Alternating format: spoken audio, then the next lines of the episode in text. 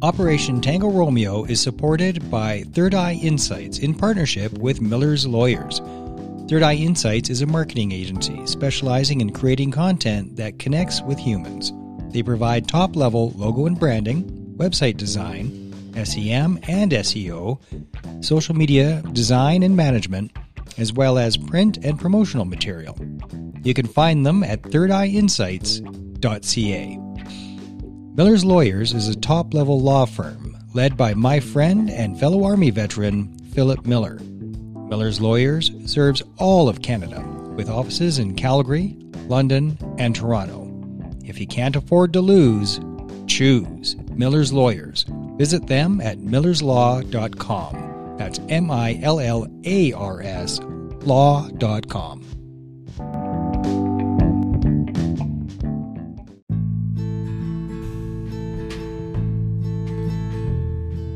Hello, my friends. Thank you so much for tuning in to Operation Tango Romeo, the Trauma Recovery Podcast.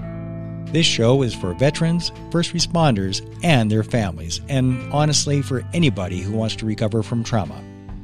We are on a mission to save lives and relieve pain by making help for P T S D injuries easily accessible.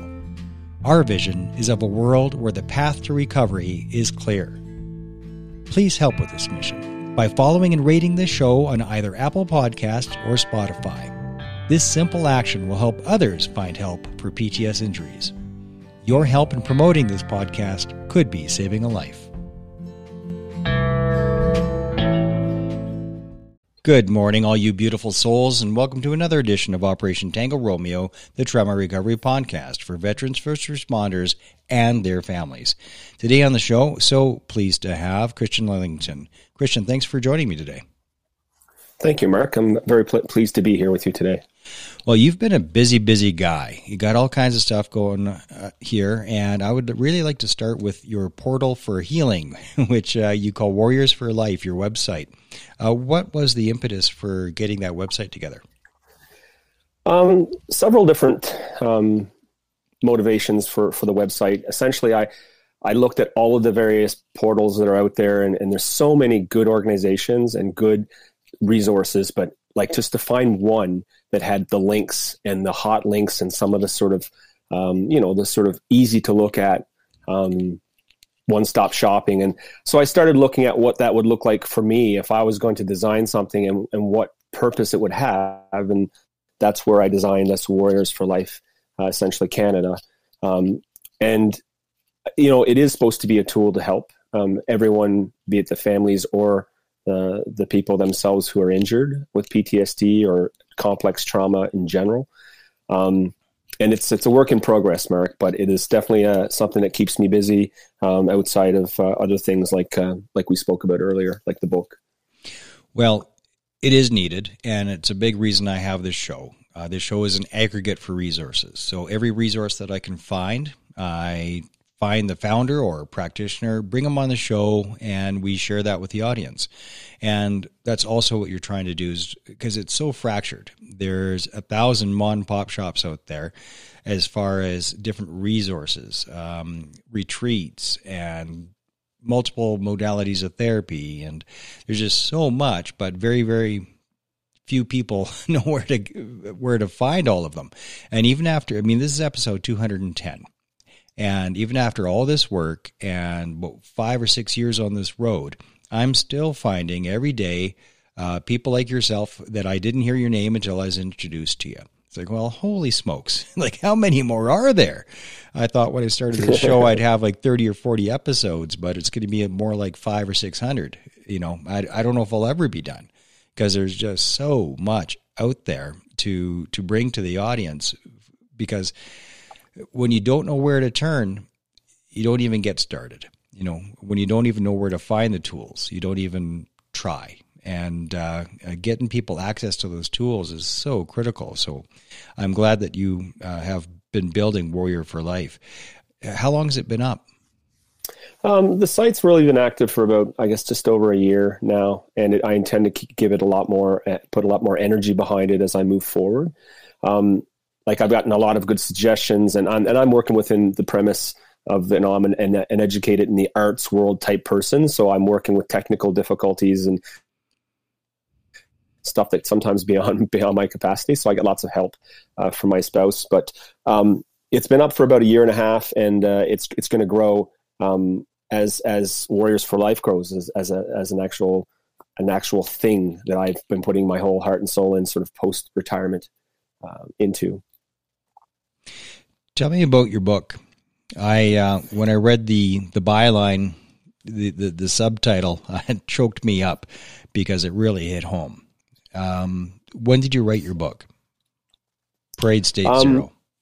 Parade State Zero. I think it, it'd be fair uh, if I started by describing what that means to me. And I, I don't even describe it in the book itself, what Parade State Zero means. So those who aren't military wouldn't necessarily know. Um, but essentially every day, um, you know, the people who are in charge of the, the soldiers will make a parade state, and they'll put on it, you know, how many officers, how many senior N C Os, how many soldiers, et cetera, are there, how many people are sick, how many people are tasked out, et cetera. Um, and so the, the premise is, when they say that there's no one on parade, that was sort of my way of saying that I've left the military to survive. And that sort of is the background behind the, the, the title uh, and of the book. Um, to be fair, I started writing it, Mark, about five years ago when I first went to therapy in Homewood, which is a, an institute in uh, Guelph, Ontario. And what I thought when I started writing it was, if I'm going to be afforded the opportunity to, to heal, formally heal, um, um, and be, be given all of all of the tools that are being, being thrown at me, I want to be able to sort of give that to other people. And like you had said just previously, like, where do you turn? There's so much out there, and there's not really uh, much that sort of brings it all together. You know, the various modalities alone are mind-boggling for for P T S D and operational stress injuries. So, um, so yeah, five years ago started the book, um, and essentially it was my it was very cathartic. It was my way of healing and trying to understand myself, the, my trauma, and what had brought myself to um, to that that breaking point, um, which is which is when I decided that I could no longer move forward um, in my career. Tell me about that breaking point. What did that feel like? What were the signs?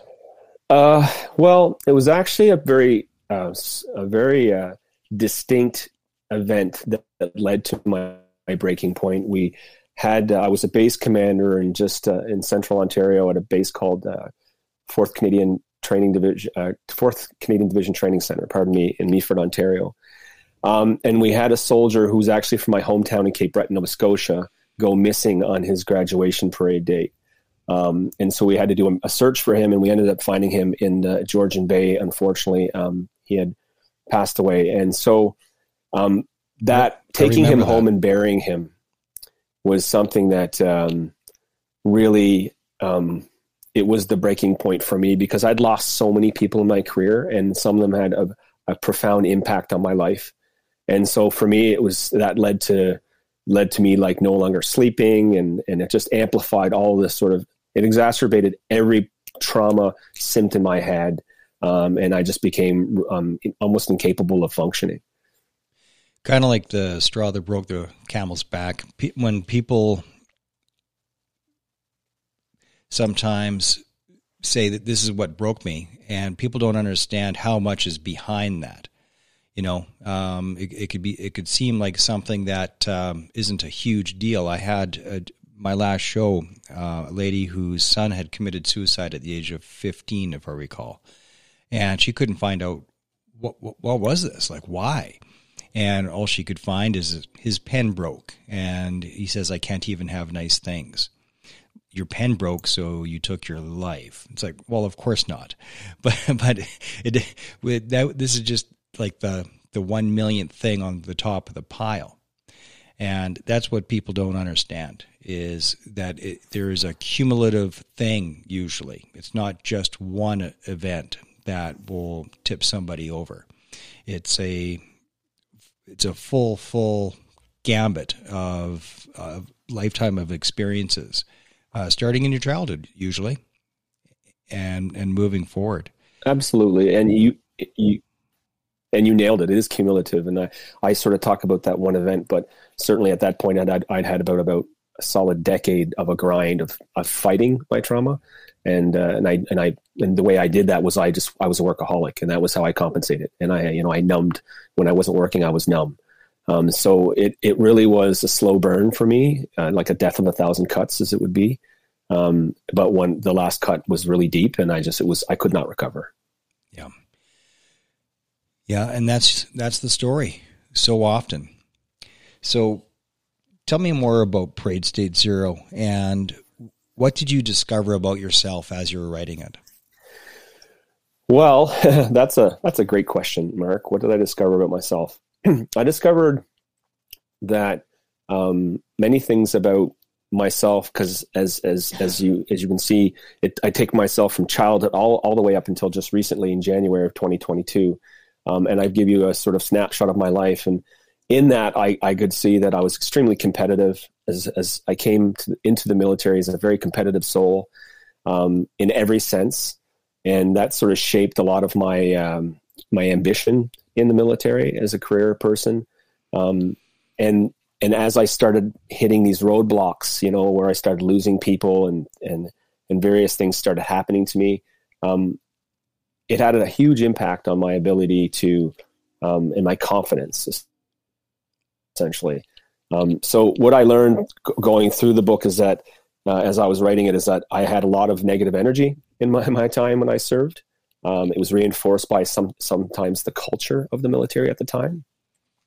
And, um, you know, I was, I was, I was in it to win it. Um, so I was lock, stock and, you know, lock, stock and smoke and barrels, as they would say. Like I was, I was devoted, but it also was the thing that broke me, um, was that I put everything into it. Tell me about the culture of the military that you experienced and how that was not helpful. Yeah, it's, that's a, that's another good sort of, um, question. It wasn't helpful because the, I came in, in the, in the military in the early nineties, just as sort of, you know, Somalia and all these Rwanda and the Balkans had just launched. And there's just, there was so much going on, what, but I was very young. What year did you, uh, nineteen ninety-three I joined. Okay. And so, you know, it, it wasn't, um, it wasn't necessarily a great year in this, in the institution as it would be for, you know, having the best people in the training establishments, because most people were operational and moving and going all the time. So, um, my experience initially in the military was that I didn't have a lot of guidance and mentorship from, from anybody really. Um, and that left me with a, a really sour taste in my mouth as it came, as it came down to sort of like, you know, who do you look to here to be, you know, pulled along, and what, what are, where, where are my examples, and who's, who's setting the examples for me? Um, so I struggled in my initial part of, of my life in the military with just trying to find the person who I wanted to model myself after. And, um, it, it, it is, we kind of eat, we, you know, in the Corps I was in, it was very competitive. Um, I was in the Armored Corps, um, which is, you know, part of the combat arms. So it's, it's that sort of mentality of, you know, you're, you're a combat entity first, always, um, soldier first. Um, so I would say that my early career, I really, like I really was like wandering, sort of looking for someone to give me, you know, some, a positive role model. And I started to get one as I started to mature into my, uh, like late, late twenties and thirties. Um, and then, in my, you know, as I started to, to progress up, um, in the military, I was able to sort of influence the people the way I wanted to be influenced essentially. Um, but never really was until I got to the rank of uh, major. And that's when I started to have strong people in my life, strong um, leaders, strong subordinates.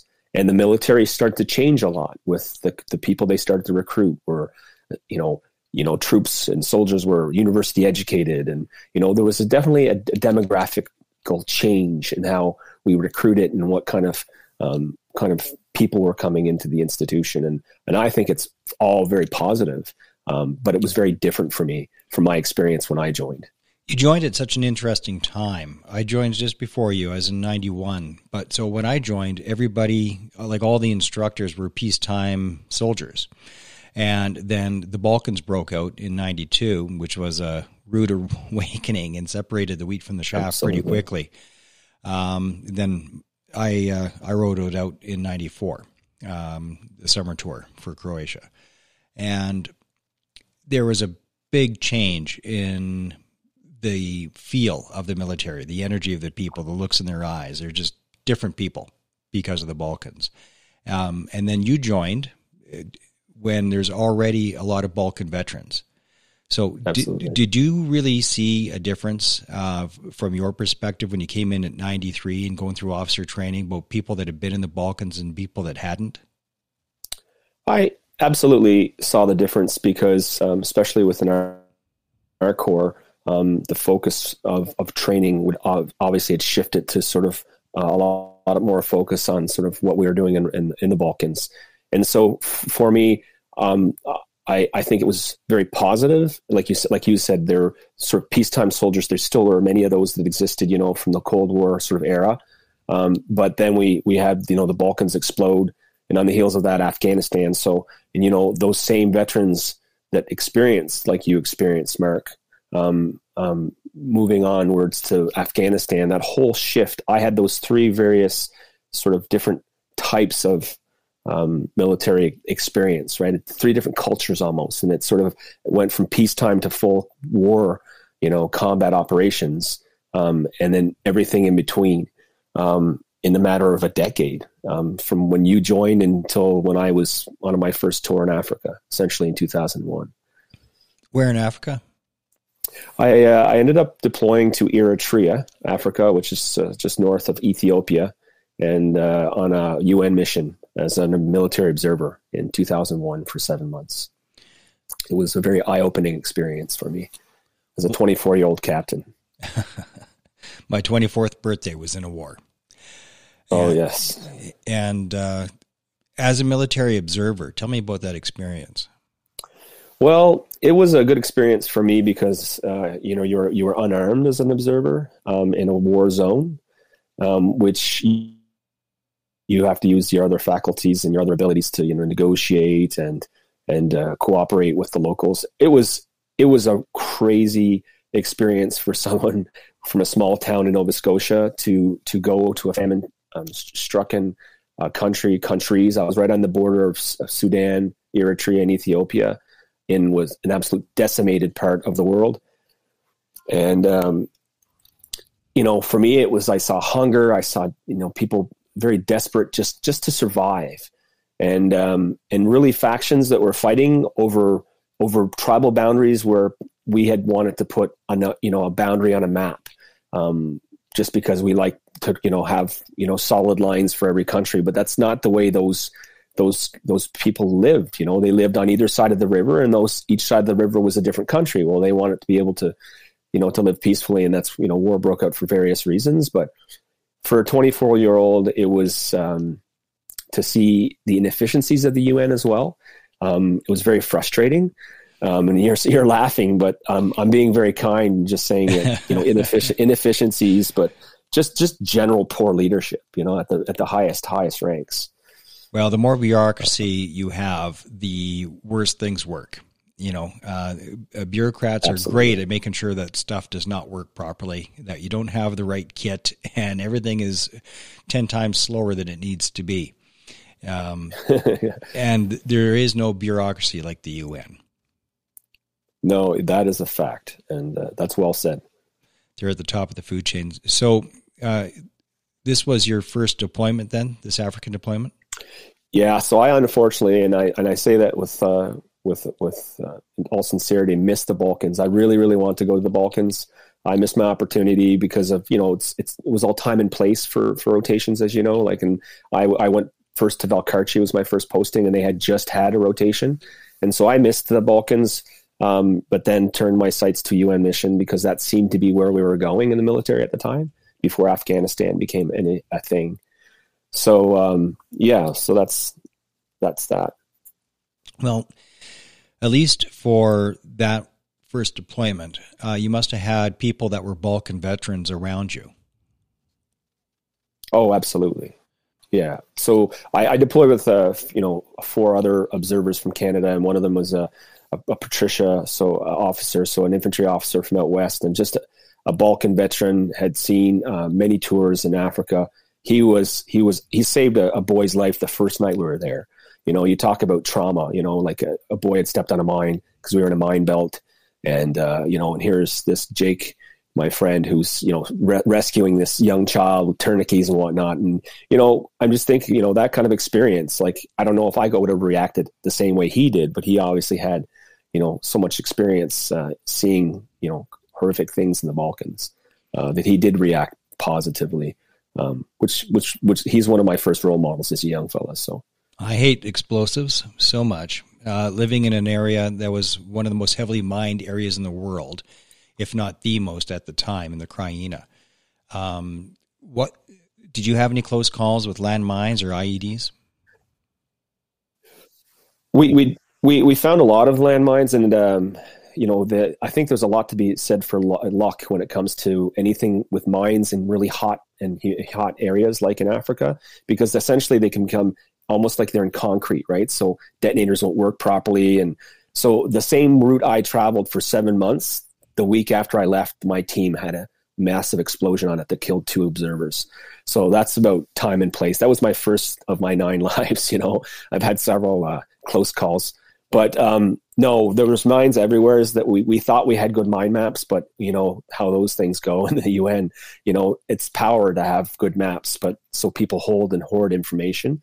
Um, so that was part of my mission there, was to define where that, that neutral zone and where all those minefields were in order to, uh, to reintroduce the population back into local villages. But obviously we couldn't bring them in if it was full of mines. So demining was going on the entire time I was there. Were any of the locals, like, how was the, the welcome for the U N troops there, especially not carrying weapons, which is just weird, but, yeah. um, like how were, how did the locals receive you?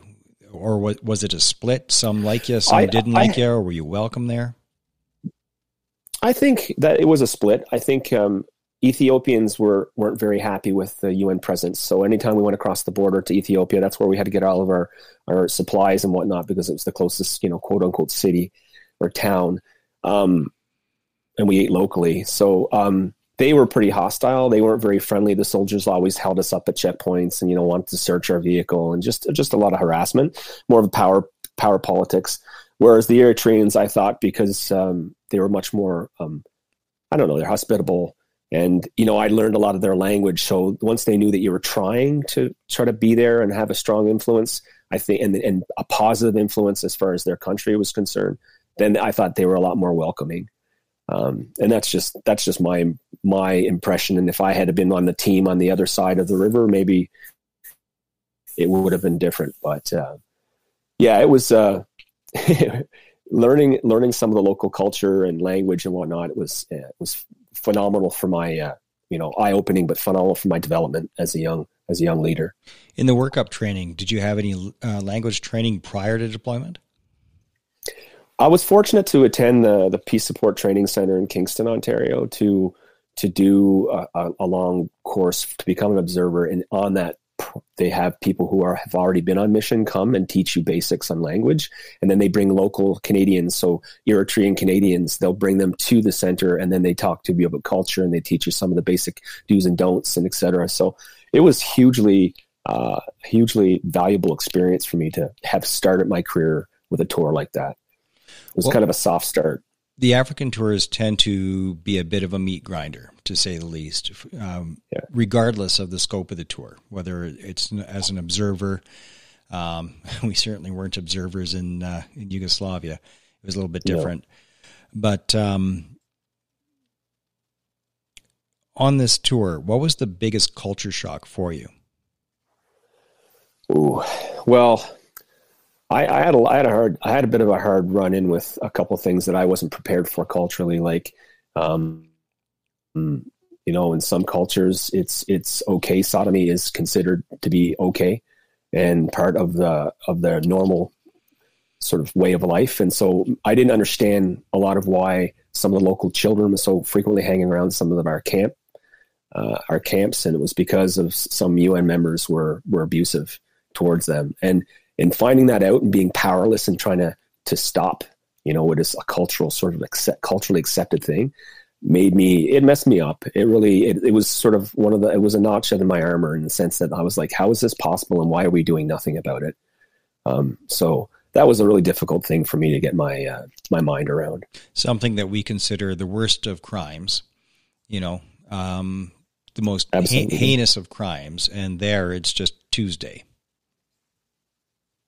Or Thursday, or a day when supplies come in, so the children are all around the helipad, and you know, it's it was just you know for me, it's I was blind for four months, Mark, and I thought my naivety, like, and and just being such an you know, just my eyes were wide open the entire time I was there, but I don't necessarily I didn't necessarily see the same things. And some of my teammates, or another teammate of mine from South Africa, is the one who pointed out to me what exactly was going on, and and then I saw it for myself, and it was like absolute. It is horrific, and it is heinous, and.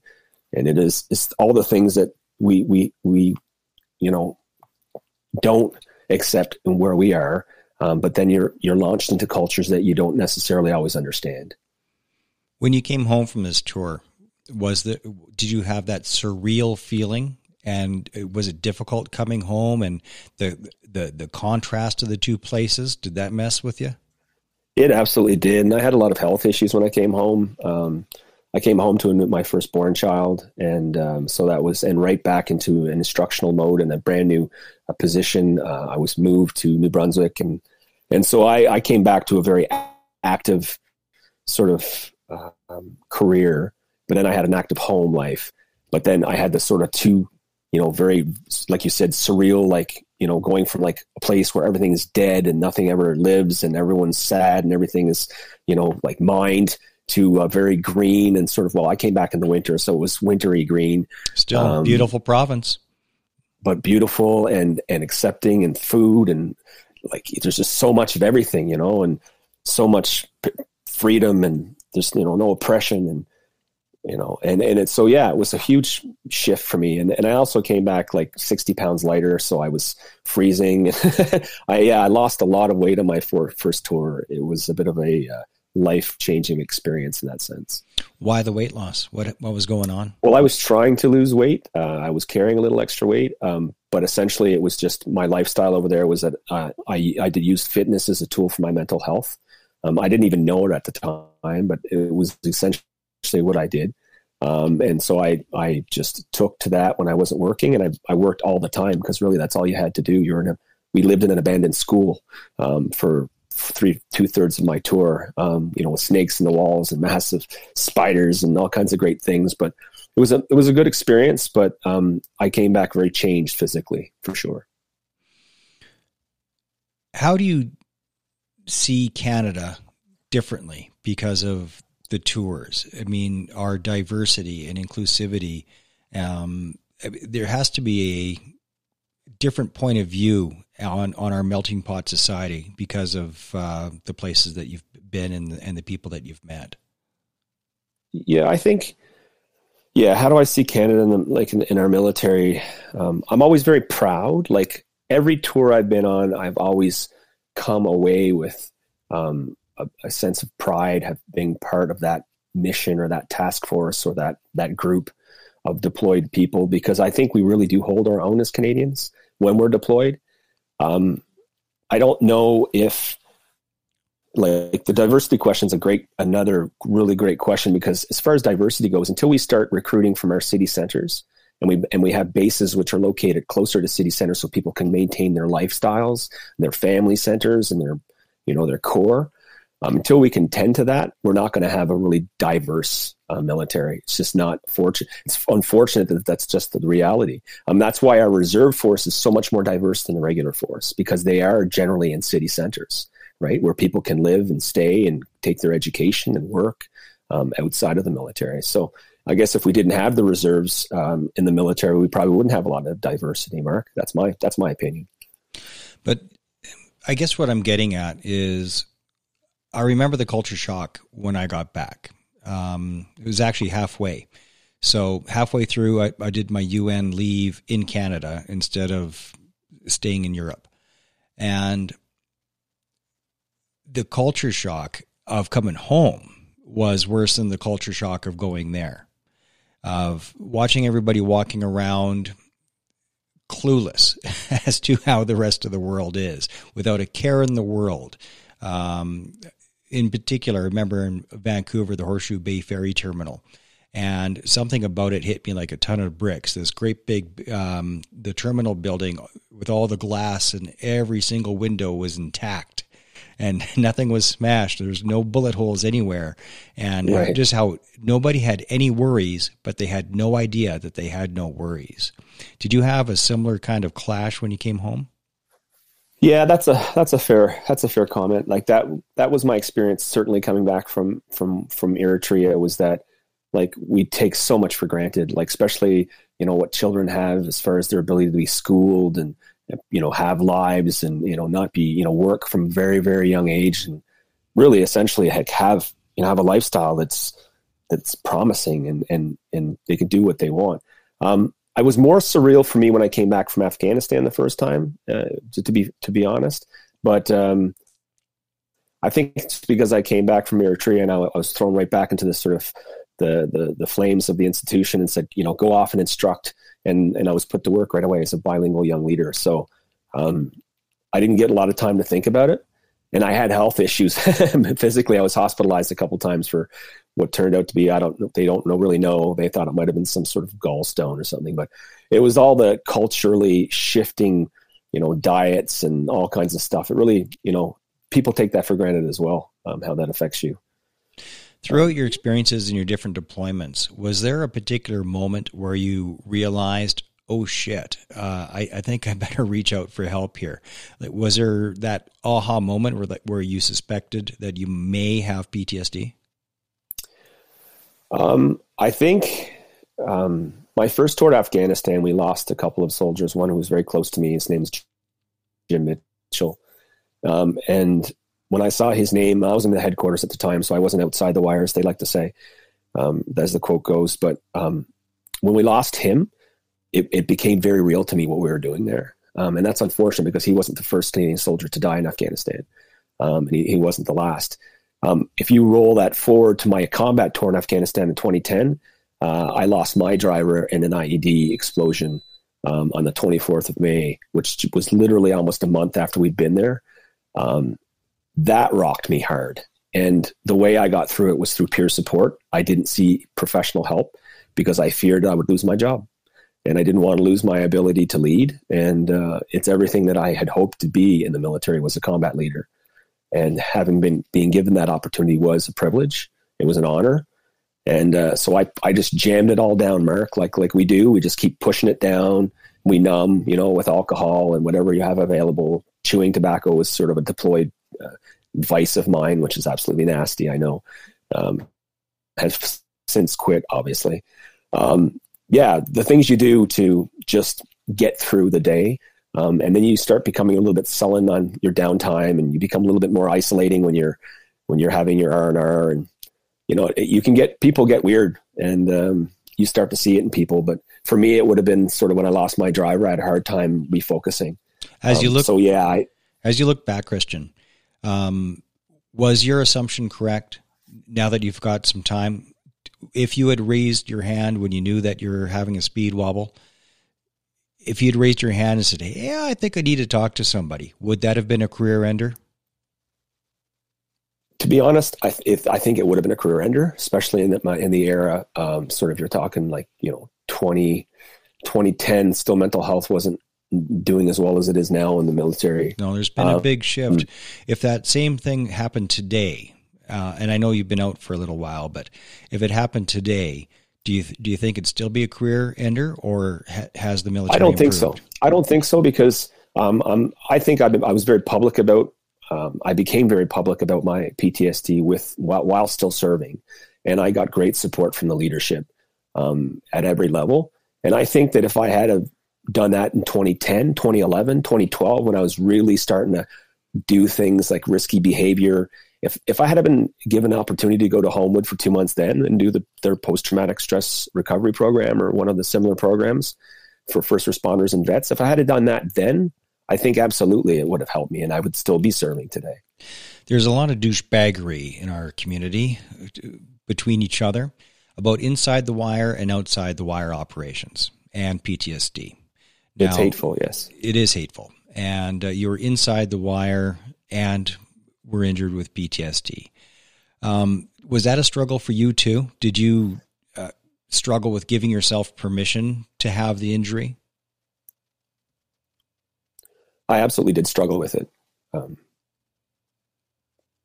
because essentially, uh, you know, I ended up doing my master's in, in my uh, in one of my courses that I was given the opportunity to do in the program. I did my master's on mental health injuries in Afghanistan vets. At the time, I had just re- returned from Afghanistan and had been fighting what I thought was just remorse.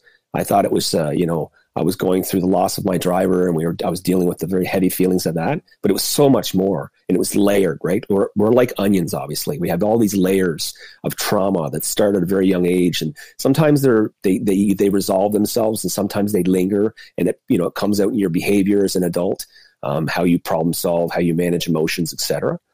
Um, but yeah, it, it, um, It, it, I just lost where I was, which is obvious, a good P T S D thing, right? Like my, my wife, my wife is not here to tell me where I was. What was the question again, Mark? I'm so sorry. No, no, it, it's fine. Um, I hit you upside the head with a pretty good one. So yeah, um, we were talking about inside the wire and outside the wire, um, how we are douchey oh, to yes, each absolutely. other and but douchey to ourselves too.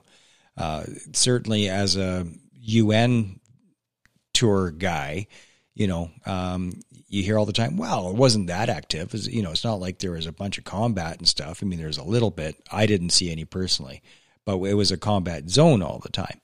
Um, so it took me twenty-three years to get diagnosed personally because I just right. couldn't accept that under those circumstances that I'd be injured with P T S D. Now, in hindsight, it's ridiculous that I, like absolutely ridiculous that I had any problem acknowledging the injury uh, because of all of the events that happened. But this right. is a common, common thing. And the biggest thing I hear is inside the wire versus outside the wire. Uh, I've done a few episodes on it. And And the truth is, is that inside the wire can be more difficult, not less difficult, because if you're not facing the devil and getting a grip on him, it's worse in your mind than it is out in front and facing it. It is so much worse when you don't face it. And the, uh, cause you don't have control. Like you're not able to participate in the situation. You're not per- able to actually throw some bullets down range or grab somebody and throw them in a car. Like you, it's so much worse in your you're mind helpless. than you're it is because you're helpless. That's the, and that's why it's actually worse inside the wire that, than outside the wire. And that same um, sense of helplessness as helplessness uh, we find in U N tours as well. And uh, so that's where we were going. And at what point did you um, accept that, that it was an injury, and how hard was it because you were inside the wire? Was the question. I think, yeah, I thank you again. I, I think that um, you're right. I think the tour, I call it touritis, when people compared each other's tours and my tour was harder than your tour. And oh my God, you had to, how many people died in your tour? How many people did you have confirmed kill, and how many drone strikes, and all this war porn as they call it. And people um, like to compare, well, I got an extra pin on my uniform because on my tour we were considered commendated. And Um, I would recommend that everyone, um, the Balkans, Afghanistan, you know, all these various places we've been, and like yourself, the experiences we've had. Um, I think for me, it was all right. It, I did. I wasn't ready in two thousand six, two thousand seven, when when Jim's name went on the board. I wasn't ready to accept, um, other than that it was very real. I wasn't ready to accept the fact that um, what like what I was doing didn't matter. So that just made me work more. But like you said, you feel hope, you feel helpless, right? And almost hopeless in a sense. You know, I was I was there for a really, really uh, combat heavy tour in, in two thousand six. So there was a lot of injuries, a lot of deaths, and um, and that you know, and that, and that carried forward on other tours as well. But you know, when like you said, when you're inside the wire and people come in and they've had that opportunity to have an effect on the ground, whereas your effect is sort of behind the curtains, supporting everything that's there, and without you, it would fail.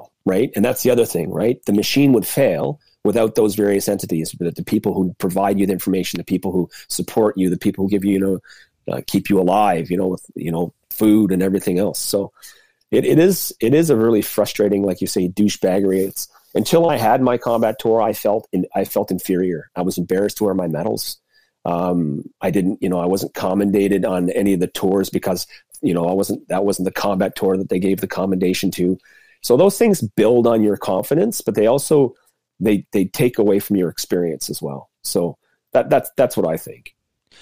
I wasn't going to ask you this, but now I'm curious. On one of your uh, medals, there's a gold leaf. Tell me about that. Um, it's a it's a cl- it's their oak cluster uh, cluster leaf of leaves, um, and it's called a mention in dispatches. Um, I was awarded that for for actions that took place on the fifth of August in two thousand ten when I was shot down in a Chinook helicopter.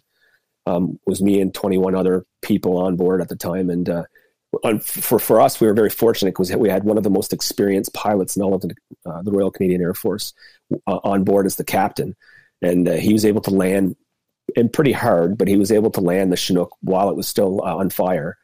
Um, and, and losing its capacity to carry on. And then once we were on the ground, I was the highest ranking person. So I took over with, uh, with my sergeant major, and uh, we were able to, under contact, uh, maintain safety until, until we had recovery. Um, it was a very nasty situation, and we, and it was a, unfortunately um, a bit of an avoidable situation based on the fact that it was a heavy combat zone, and we were um, flying pretty low at the time, but it's what, just one of those did, things you, you what, risk. What did the Chinook get, got, uh, get hit with? Bullets or an R P G? R P G to the fuel tank. It was a well-aimed shot. So it came it came through, the fireball came into the compartment of the helicopter about midway through the through the fuselage. And so it started, and then and then in, the entire time there were small arms hitting the floor, and it was buckling the floor underneath our feet. So, but because the metal was so thick, it wasn't piercing, it wasn't making its way through the bullets, but it was making its way through the fuselage. So it was uh, pretty hairy. And then, of course, the actual helicopter itself started to fall apart because it was on fire. So those are all um, A K rounds uh, hitting the bottom of the Chinook? A K rounds. So, yeah, small arms, probably uh, heavy, heavy small arms. So it was, uh, and once we landed, we also were under contact. So it was it was a wild, wild adventure. Um, and I, I, um, and that's what that pin means. So both my sergeant major and I and, and some of the crew members, including the co-pilot, got the mention in dispatches for that day. And then the, the pilot himself got a the uh, medal of uh, a, a medal of uh, bravery, but it's not for bravery. He got it for valor. Pardon me. It's a medal of valor, not the cross of valor. So, but nonetheless, it was he was he definitely was the one that saved our lives and got us to the ground. So it was a it was an exciting day, to say the least. Did that day erase any sense of incomplete service or any sense of not being combat tested? uh, it kind of was erased a little bit before then. I, we had a really, as I mentioned, we had a really rough start um, to our tour. We lost one of our sol- soldiers, an I E D, counter I E D soldier, like the first day we were there. Um, so we had a bit of a rocky start, but yeah, that was midway through tour. And uh, it was, I just, you know, I, when we landed and we finally uh, had recovery, and it was actually my vehicles from my, my headquarter vehicles were the first ones on scene. Um, and then we loaded all the passengers in the back of these armored vehicles. But as I sat there with my sergeant major on the back deck, there was rounds still hitting the A P C, and I just looked at them and, and I just said, if they didn't kill us now, they're not going to kill us with their un- their poorly aimed shots. Are not they're not working today. So I uh, a little bravado, but yeah, it was uh, it it was it was it made me feel like I was in the shit, so to speak. Pardon my language. No, no, you can swear all you want on this show. So you're on the ground. Who came to extract you? Who, uh, who well, was we were, the, who was we the were fortunate because we had uh, soldiers from uh, from the same task force. I was part of Task Force one ten, which is based on uh, the the first Royal Canadian Regiment uh, battle group, and but we had elements from the third third battalion of the Royal Canadian Regiment with us as well. So the day on the day of when we crashed, the first vehicles on scene were three of vehicles from my from my squadron. Um, from my reconnaissance squadron, and then after that, the quick reaction force came in with a, with a, with a vengeance. They made a ring of steel around us, and uh, so when Q R F came in and took the, control of the situation, the Q R F were uh, three R C R guys, three R C R guys from Oscar Company. Yeah, they were they were great. Yeah, that's a good group to so come have in, uh, save your bacon. Ex- Pardon me, sorry. That's a good group to have come in and save your bacon. Absolutely, yeah, and it was. Uh, I, I knew very well the the um, the other officer commanding for that for that subunit, and he uh, he was was pretty happy to see him. He had just gotten off the Chinook about ten minutes prior, so he wasn't on the Chinook when it crashed. He had just taken he just just literally gotten off. Uh, he debarked uh, at his camp location, so he was pretty funny to see come on scene. He's like, "Hey, I thought I'd see you sooner than this," but um, yeah, it was uh, it was definitely one of those days that um, marked a bit of a crazy tour for us. From that, are you still in touch with any of the people that were on that helicopter? Oh, absolutely. So um, I was able to uh, help influence some of the some of the uh, the uh, the awards that were given out. Like, for example, for the pilot. So I was able to stay in contact with him and his chain of command for both pilots, actually. And so there, the other person who was given the mention in dispatch was one of the door gunners at the time, who um, was a young reservist from Toronto. Um, and he, so I maintained contact with all of them, but the person who I maintained the most contact with is my sergeant major, who was with me at the time. Ken Pichet is his name. And two of the civilians on board were American civilians, um, high-ranking American civilians working in Afghanistan at the time. And one is uh, right now in Switzerland, uh, and the other one is working um, abroad as well, um, as uh, you know, they're they're delegates and civil servants working to help develop countries abroad. So. Um, yeah, it was, I still take, take, maintain contact with as many of them as I can. Um, every now and then someone will say, "Hey, I was with you on that helicopter. You remember me?" And unfortunately, because P T S D, my memory is fading so rapidly that well, I usually have to jostle it with, "Where were you? What did you say? Did you still have your weapon? Did you leave it behind? Did I have to yell at you?" You know, so. Well, it's and P T S D they, and it's probably some T B Is as well. Absolutely. And, and it's just a matter of like, like knowing what, what affects me, and I'm, I'm just getting used to used to the fact this is my my way of living now, that I do have a short memory. It's very unfortunate, but well, I, like my spouse is super helpful when we're in together with reminding me where I was when I speak. Well, there are treatments. If you listen to the episode I did with Kelsey Sharon, uh, I think we covered it on that one. But there's this, um, I don't even know what they call it, but it's magnets, and it and, and it, it helps. Uh, psilocybin helps considerably. It rebuilds lost neural pathways. So there are treatments that we can talk about. Yeah, I've been doing uh, a lot of reading. I've been doing a lot of reading on on both those things, and I actually have been following Kelsey Sharon as well. Yeah. So any any of those things that uh, we can talk off off air, and hopefully point you in the right direction if uh, if you want to go down that road, for sure. That's not a problem. Well, thanks for thanks for that, Mark. Yeah, you bet, brother. Tell me, are, are you working in the world of peer support right now?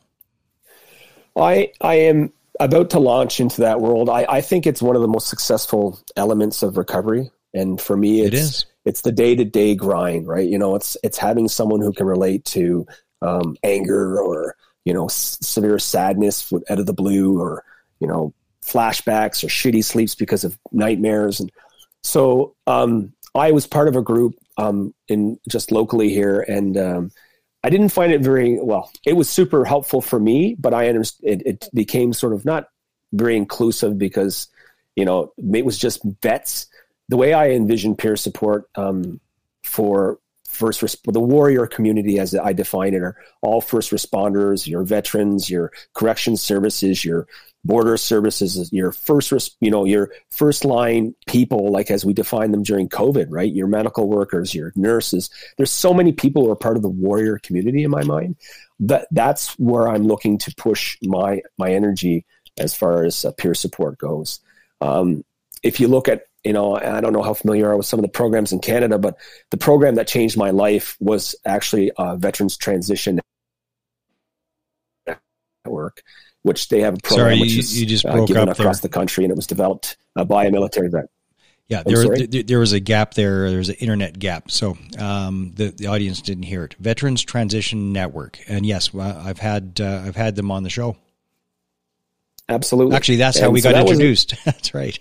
That's right. That's how we got introduced. So um, that that was a game changer for me. Um, so once I was able to. Uh, to do that program, I realized just the impact that peers have in helping stabilize me in my life. And I call that my blue circle. I describe it in my book as those, that social network that you have, that bubble of people. Um, you know, at first, um, when I got sick, Mark, I felt that I needed to tell everyone my dirty business, like, "Oh, I'm sick." And it was like a cry for help, right? Like an attachment cry thing. Yeah. And so, but I lost a lot of really important relationships in my life because of that, because people didn't know how to react to me. Um, I did some unsavory things, and I, you know, had done I had risky behavior at the time, and I, you know, I, you know, people were kind of taking some distance from me, and then I realized that no, I need to get well myself before I can lean on, um, I lean on my my sort of peer group, um, and are sort of not peer group, my healthy peers, if you will. So, you know, if I'm able to attend peer support counseling or peer counseling um, or just peer groups in general, what I found with time is it was, I was able to go there and vent some of my crazy P T S D stuff, as I like to say, and be, and have it like resonate with people. And then when I talk to my friends who are quote unquote healthy, um, you know, I can talk to them about other things, you know, sports, the weather, and all these other things that I have on the go. And that I don't get as, I don't get as emotionally triggered to want to share with them the things that make them feel uncomfortable. One of the worst parts of P T S D is the isolation, uh, because you are the square peg in the round hole. Uh, you do what you do, what you need to do to survive. And a lot of that time, a lot of the time it uh, manifests as isolation. The only place that I know of where you can truly be yourself, first you have to know who that is, and you have to recognize that you're an injured veteran, yeah, and and be able to to own that. But when you are a little bit down the healing road, because not everybody's a fit for peer support. If you're too acute, can't do it because you'll just wreck the room. But right. uh, once you're stabilized a little bit and you can uh, be with other injured veterans, if it's run right, I agree with you, Christian. It's the it, the best place to be, because it's the only place you can truly be yourself. And if you can be yourself, that means you're being accepted.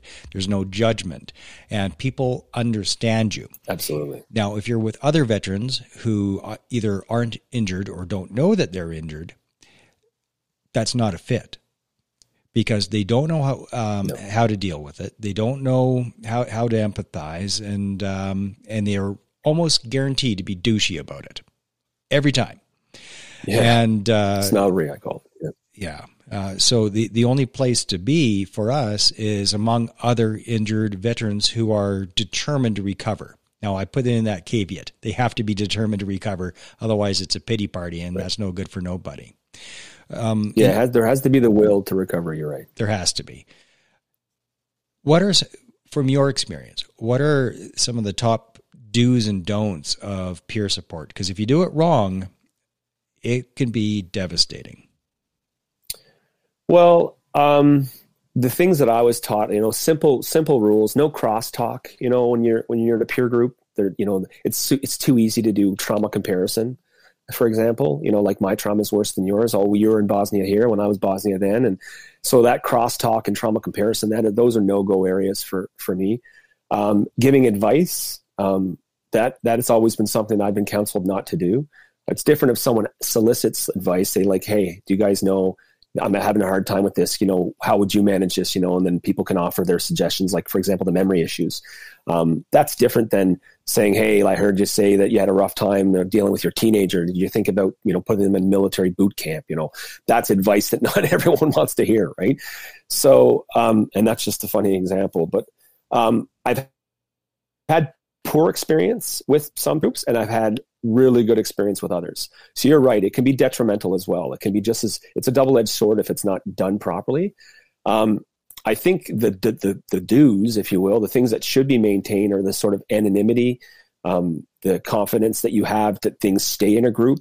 And it's not like one of these things where you tell, like, you know, things that are illegal. And, you know, obviously if, you know, if, if it's wild and, you know, it needs to be addressed, and then people are smart. But I'm talking about, you know, if people are having a rough go at home or whatever, like that's not the stuff you turn around and talk about over, you know, having a butt out back or something like that. That's the stuff that you really have to respect people's privacy. Um, and I think that's one of the things that makes peer groups, um, people go back to peer groups is if they feel that safety. And if you don't have safety in a peer group, um, whether it's, you know, from fear of, you know, other people hearing about, you know, your issues, acceptance, judgment, whatever it is, if you don't have that safety, then, then it is a failure, in my opinion. And for anybody who would like to put together a peer group, I would like to refer you back to the episode I did with Syd Gravel, S Y D, Syd Gravel. Um, he is a peer support expert and has written several books on the topic, and that's a great place to start. Um, Peer support is powerful. It's a little bit tough to find sometimes. There's O S I-CAN, um, O S I-CAN, and um, that's one to look up. It is national, but it's not everywhere. So they're doing their best to to grow And the O S I S program in a lot of areas, it's O S I S S, Operational Stress and Injury Support Systems, does have peer support, um, but it's not everywhere. And that's where the show fills the gap. Just listening to this, to these episodes, listening to these conversations like this one, uh, excellent conversation today, is peer support. It's not interactive because you can't participate in it, um, but it is peer support because you're hearing your peers talking about the real stuff and the do's and the don'ts. So I encourage people to uh, to look up the Syd Gravel uh, episode, or to look him up on the internet and buy all of his books and read them all. Because uh, if you do it wrong, people only put their hand up once. That's a fair comment. It, they don't put it up twice. And there is no worse thing than sanctuary trauma, where you put your hand up for help and it gets smacked. That puts people into isolation, yeah, I, and suicide happens all the time because of that. Because it's like, well, I just mustered up every bit of courage that I had, plus some, put my hand up, and I got shit on. Well, damn it. I guess there's no hope. And suicide yeah. happens all the time. It's a re- it's an absolute real problem. You you are one hundred percent correct. It's one of those problems that makes me kind of sick to my stomach. If uh, you know, on that subject, you know, sanctuary trauma is a heavy, heavy topic, uh, and it is a problem. It's a problem not just in the military. It's policing is it's is just rampant with it. Policing's brutal. Um, it is. F- fire is brutal. Paramedics, I, uh, from what I've been seeing, may be at the top of the list for shitty as far as how you treat each other. It's when egos when egos get involved. It's just brutal. Um, I think the first responders have it worse than the military. Actually, I'm almost I can say with some confidence that the first responders have it way worse than the military. Less access to resources and more stigma. Absolutely, less structure. Yes. Yeah. Well, a lot and, of them, and fewer layers of a structure as well.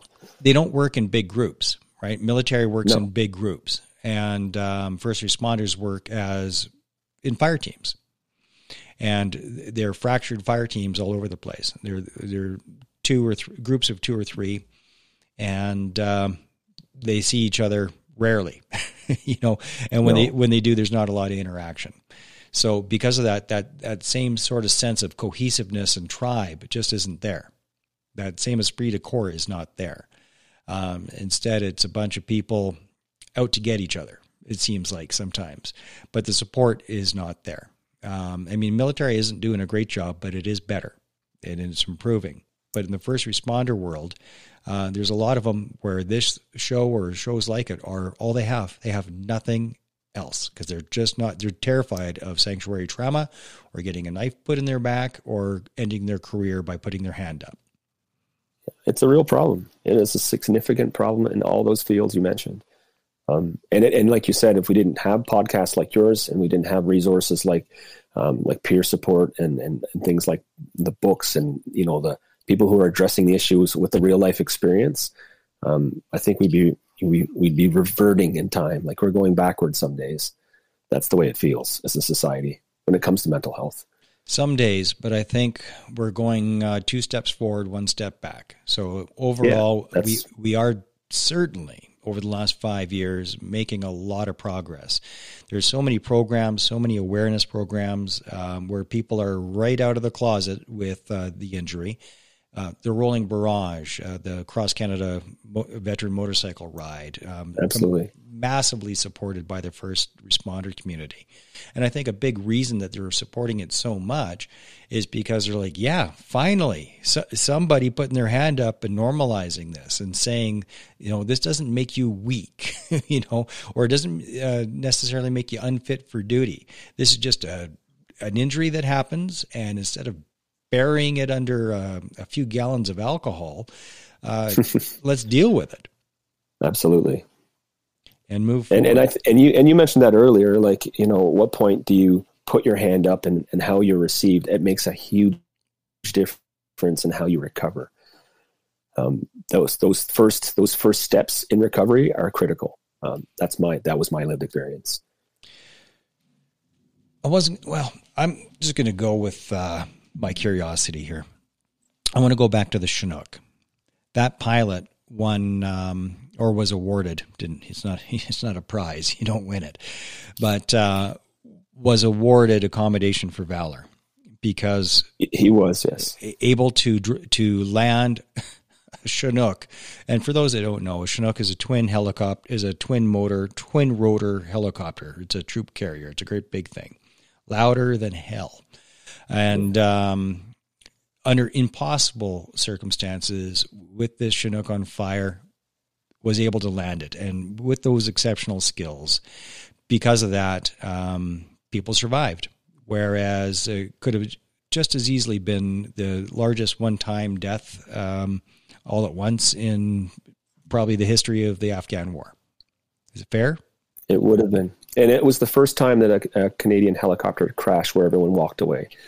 Um, which is all because of Bill Fielding's uh, his his actions that day, which got him the Medal of, of Valor, as you mentioned. I stumbled on my words earlier, but his bravery that day, but in his decision making, but it was the Medal of uh, Valor that he was he received from the Governor General. Now I'll give you a contrast. I was on a I was in a carrier, so uh, I always like translating for people that don't know these things. An M one thirteen carrier looks like a tank, except um, instead of just a tank crew, it's a section, an infantry section is inside that tank. Uh, it's a tracked vehicle. Ours was the M one thirteen, which was already more than twenty, day, twenty years out of date when we were using them. Right. And um, we were going across. These things were known for the final drive piling up, which is um, the way that they work with tiller bars, like a bulldozer. You, you got two bars to, to, to steer the thing, and you put the brakes on one side, you turn, you put brakes on the other side and you turn. Well, our driver in that carrier that day was Tom Greenlaw. Um, and I hope still try to hope to track him down. I know where he is. I just got to get him to return a phone call because he saved my life and the life of everybody in that uh, vehicle that day, because the well-known problem of the final drive uh, piling up happened while we're in the middle of this bridge. This bridge was an easy one hundred fifty foot drop, and um, the guardrails were made out of Yugoslavia tin, so they weren't doing oh, a boy. lot. And they're sure not going to stop that a twenty. Like a they're not bad gonna, mix. Yeah, yeah, it's a bad mix, and they're not going to stop a twenty-two thousand pound vehicle or whatever the weight was. So this uh, vehicle takes a hard right, right for the guardrail. And um, all the guys that were hatches up could see what was happening. Uh, I, I was uh, I was inside the carrier, so I just thought we hit the ditch. I didn't know what the hell was happening. And um, we hit the guard wheel, uh, guardrail. We should have gone sailing off, but the hand of God somehow came down. And um, at the very, very last second, um, Tom was able to get a grip on that uh, malfunctioning carrier. And we were, we did a Dukes of Hazzard up on one track up, which apparently they're not able to do, but it did it anyway. And we ended up back on this bridge right at the high point. So any physics, any, any logic, we, we should all be Absolutely. dead. There's no way we should have uh, survived that. Now, when your pilot performed exceptionally, your pilot got a medal. They tried to charge Tom Greenlaw. Oh boy. I don't know what charge, uh, conduct unbecoming, uh, dereliction of duty. I have no idea, but he saved our lives in an impossible situation. He t- like yeah. impossible through no fault of his own. It was an equipment malfunction, but they couldn't, um, acknowledge that it was an equipment malfunction because then there would be, uh, liability from the people up top for not, uh, for, uh, that's, that's a terrible situation. Terrible. So the same, similar situation where we should all be dead. Absolutely. And instead of getting a medal, which he deserves in my mind, uh, they went to charge him. Now, oh, just imagine the damage that that would do to Tom. Yeah, certainly. Especially if, if, you know, he did his best and, and was able to save you and then have that slap him. Yeah. I don't, I don't know how, how, how many of us were in that carrier, maybe eight of us.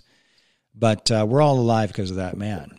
And knowing that that's what happened, uh, that's what makes that event difficult for me and the others in that, that were in that carrier, was not the event itself, but the leadership. Now, you were uh, a commanding officer. So what is your takeaway from the contrast of these two stories, and what is the leadership lesson in this? That's that's a great question. Well, I uh, I see the cracks in the system when it comes to how we how we look at, um, especially when deployed, how we look at soldiers' actions in deployment versus officers' actions in deployment. Leadership getting commended for things to represent the entirety of the group, vice seeking those people like your driver and giving them the kudos that they deserve. Um, what is my take, having been a commanding officer?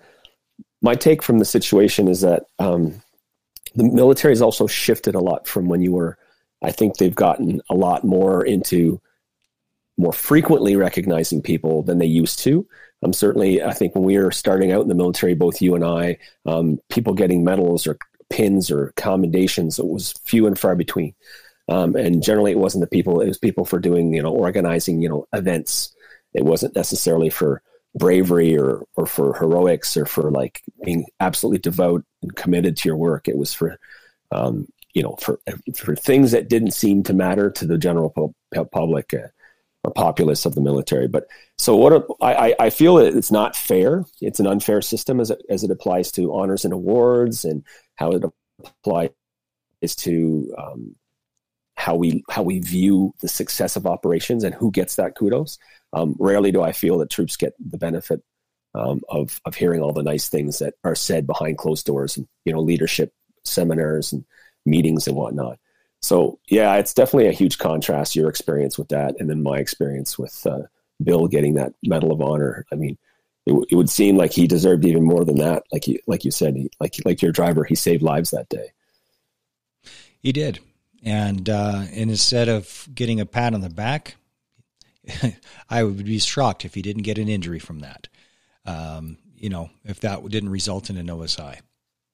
Absolutely. That, that, sanctuary that, trauma. That, oh yeah. That betrayal of the system.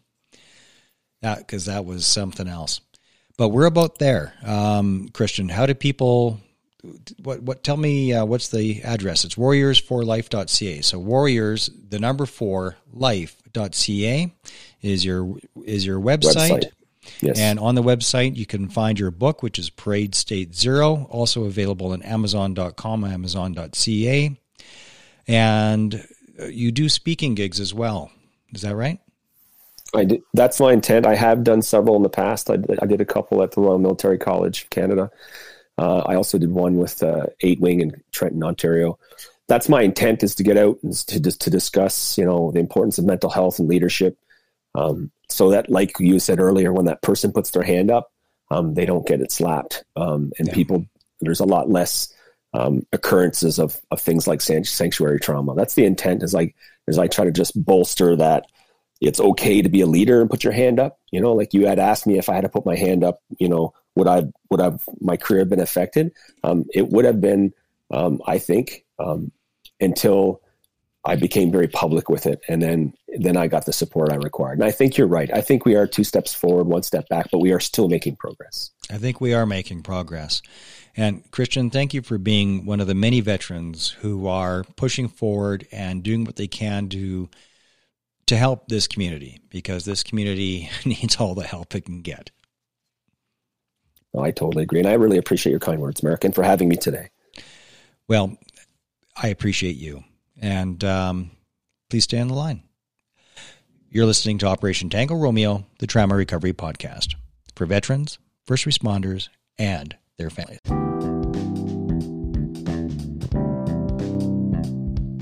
Operation Tango Romeo is supported by Third Eye Insights in partnership with Miller's Lawyers. Third Eye Insights is a marketing agency specializing in creating content that connects with humans.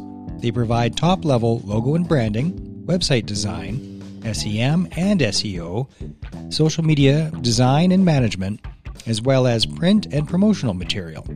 You can find them at third eye insights dot c a. Miller's Lawyers is a top-level law firm led by my friend and fellow Army veteran, Philip Miller. Miller's Lawyers serves all of Canada with offices in Calgary, London, and Toronto. If you can't afford to lose, choose Miller's Lawyers. Visit them at millers law dot com. That's M I L L A R S law dot com.